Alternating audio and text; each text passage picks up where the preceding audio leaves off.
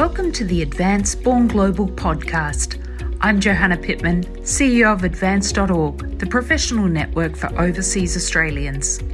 This podcast introduces remarkable Australians who have built their career overseas. We celebrate their optimism, creativity, and resourcefulness to succeed across the globe. In this series, we meet the 2021 Advance Award winners. During each episode, I inform the interviewee that they will receive an Advance Award. Listen out for their unfiltered and heartfelt responses. I hope you enjoy getting to know more about these inspiring global Australians. In this episode, you will meet Sam Levy, winner of the Commercial Creatives Award in 2021. Having won Tony, Olivier, and Drama Desk Awards, Sam is currently working in New York as a managing director and theatre producer of Trumper Park. Due to some technical difficulties, Sam is interviewed initially by Kathy Campbell, who produced the 2021 Advance Awards. Towards the end of this interview, my sound is reconnected and I get to ask Sam a few final questions. Enjoy this wonderful conversation. So you're explaining what it is that you do.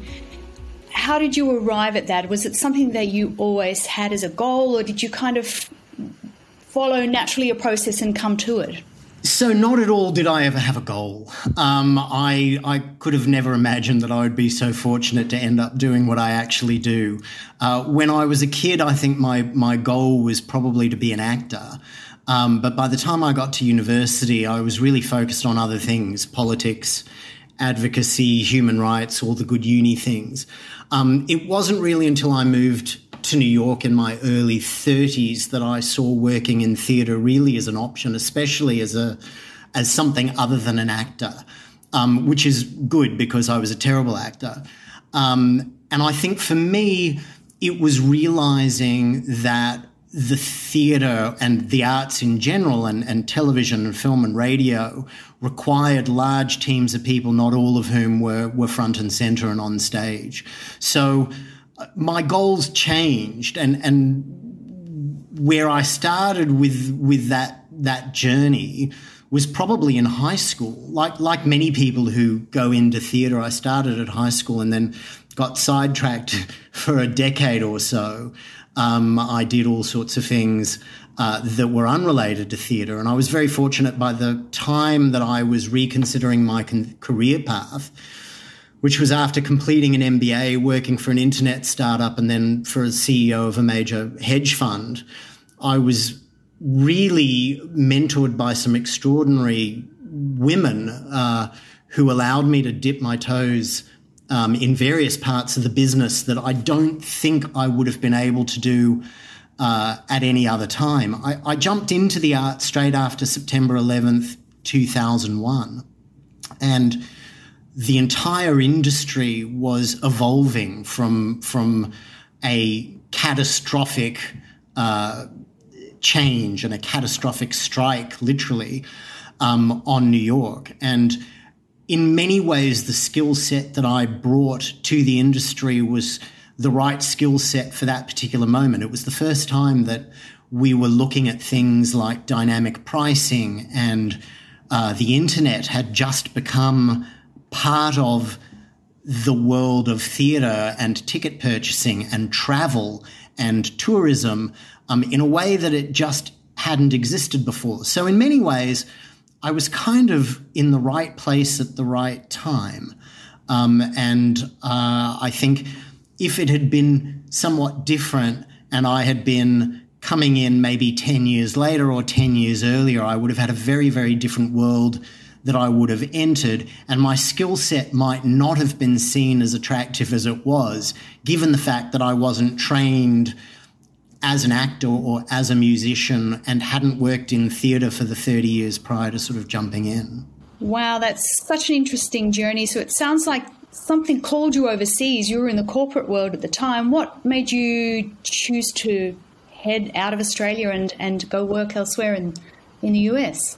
Well, I had undertaken my graduate degree in Australia. I had spent a couple of years uh, early uh, in my undergraduate career at UCLA and had very much enjoyed the experience of that. Although I've got to say, you know, it was in it was in the early 1990s, and so uh, I got a part time job working at Qantas, working at the airport at LAX, and that was my communication with Australia at the time. Phone calls were six dollars a minute. Um, there was no internet. Uh, people didn't just jump on planes for two week holidays, even you know that recently. So I was in the fortunate position that while I was working at Qantas at LAX as well as studying, um, I was able to sort of grab the Sydney Morning Herald as it would come off used and, and slightly wilted off the airplane. Uh, and that was my entire uh, connection to to Australia. I, I, again, phone calls were were four, five, six dollars a minute. I didn't have the money to do that as a student. So, in some ways, again, I was very fortunate that being in that job allowed me to maintain a connection with Australia in a way that I think if I hadn't had that job, I might have felt much more distant. And that could have gone either way. It could have been a desperate yearning to get back to Australia and to be with my family and friends, or it could have been one of several of, of my friends and colleagues who were doing the same thing at the same time, uh, who completely disconnected with them. Um, I moved back to Australia um, after the LA uh, earthquake, the Northridge earthquake in 1994, and uh, worked uh, for the New South Wales government for a little while, then went uh, to go do my uh, Master's of Business Administration. And at the end of that, I was really interested in just sort of getting out of town for a little while.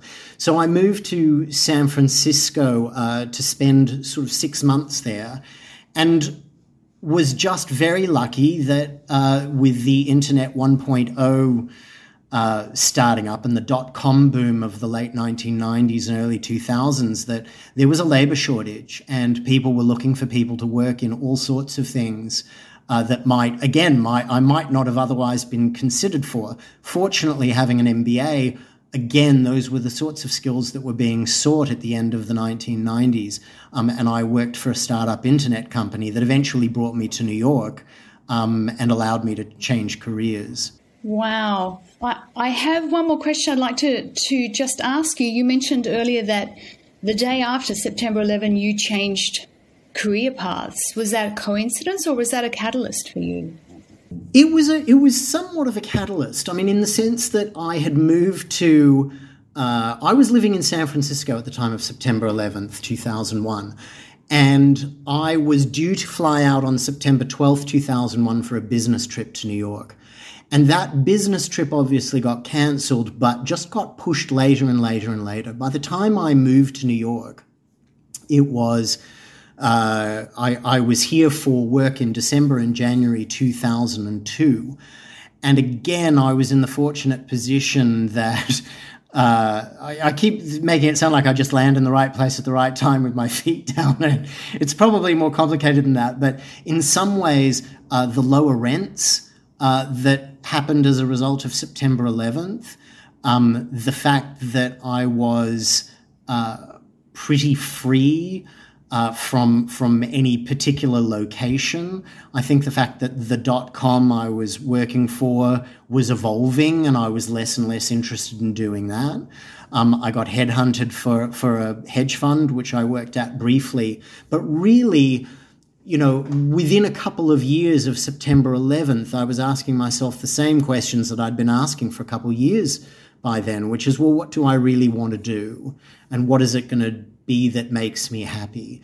And eventually, somebody asked me the really obvious question at the time, which was, You love theatre, why don't you do theatre? And I sort of poo pooed it away and dismissed it. And I said, Well, theatre, I mean, first, you don't make any money, and I'm living in one of the most expensive cities in the world. And second, who would hire me? I've got an MBA, I haven't done theatre, I was a crap actor, I wasn't a very good director. But it sat with me for a little while, and because there was this great evolution in New York, and there were these assumptions about New York changing forever and never returning to uh, a, a pre 9 11 world. And in fact, that discussion, I think, happened all around the world. I think it happened in Australia as well, as well as in the United States, that nothing will ever be the same. I thought, oh, well, that sort of works perfectly because if nothing will ever be the same, then maybe I can wrangle my way into the theatre business. And I was in the fortunate position that that I, uh, again, sort of right time, right place, and uh, was worked for a, a, a an amazing woman who had been theatre producing for a few years before that, but was also young. People who were seeking non traditional skills, people who were seeking uh, candidates for the industry that had done completely different things and had never worked in theatre before and might have been able to bring a new perspective. And with my internet experience, with my MBA, um, I think people, instead of saying, sorry, you're not a theatre person, were like, hmm, you know, you know a little bit about the internet. We know nothing about the internet. You know a little bit about dynamic pricing. We don't know anything about dynamic pricing. You know a little bit about inventory management.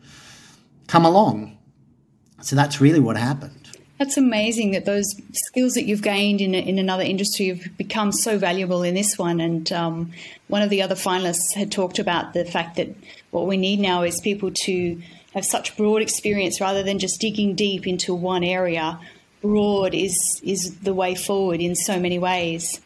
Now, Sam, I wanted to also let you know that another sneaky reason we got you on this call is to let you know that you are actually the winner of the Commercial Creative Award. Goodness. well, thank you. I'm now going to faint or something. Um, wow, thank you so much. Um, I can't believe that. That's amazing. Um, I'm speechless, and that's a rare thing that you've actually made rendered me speechless. Wow. Um, cool. Thank you. I'm, I'm, I'm honestly completely and utterly touched. So now I'm going to freestyle. Um, when I moved to New York after a few years on the West Coast, uh, this this organization, Advance, had just emerged. I think at the time it was called uh, it was YAPA, Young Australians Professionals Abroad. Um, and I think we were basically a list serve made up of primarily finance professionals or corporate players or management consultants um, who had been here for a few years and then would take off either back to Australia or firmly entrench themselves. Um, to to be included, a with such an amazing group of finalists from uh, across the arts and, and commercial creatives and and the amazing talent and science and finance I, I mean, I'm I'm genuinely shocked and touched and uh, delighted. Um, wow. I hope I can sound more eloquent than this if, if if I ever get to make a speech. I feel like I'm sort of all over the place and I've got, I'm slightly faint.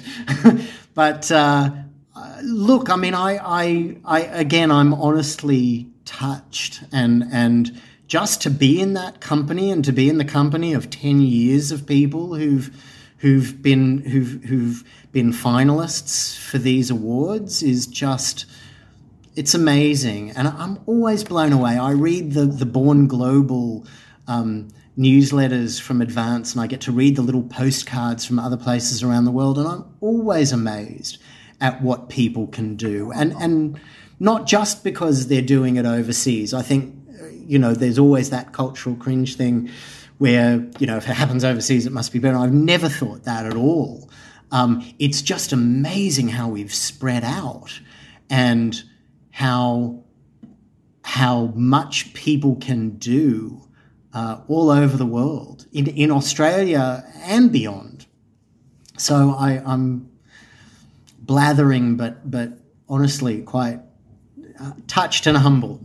Congratulations, Sam. And I think, um, you know, what really struck me, and, and in a lot of the things in the public media about you, is just showing your willingness to teach others and help others and really pulling them up as well. So maybe if we could finish with a question around um, what what motivates you on the day to day and how have you built this reputation as someone who really supports the growth of other people's careers i absolutely love working in the arts and i absolutely love artists. I, have always and had always been a huge consumer of the arts. So the ability to work with people who create the art is is just astounding to me. I, I pinch myself constantly.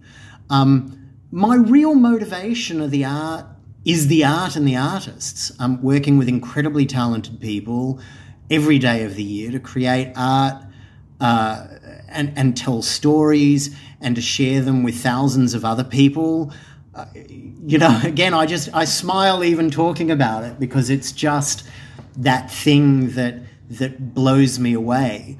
So being willing to help other people get into the business, so many people have been so good to me over the years and have given me that five minutes and have told me stories or have told me tales of their own careers that have really, really uh, affected the way that I think and the way that I work and the way that I want to be.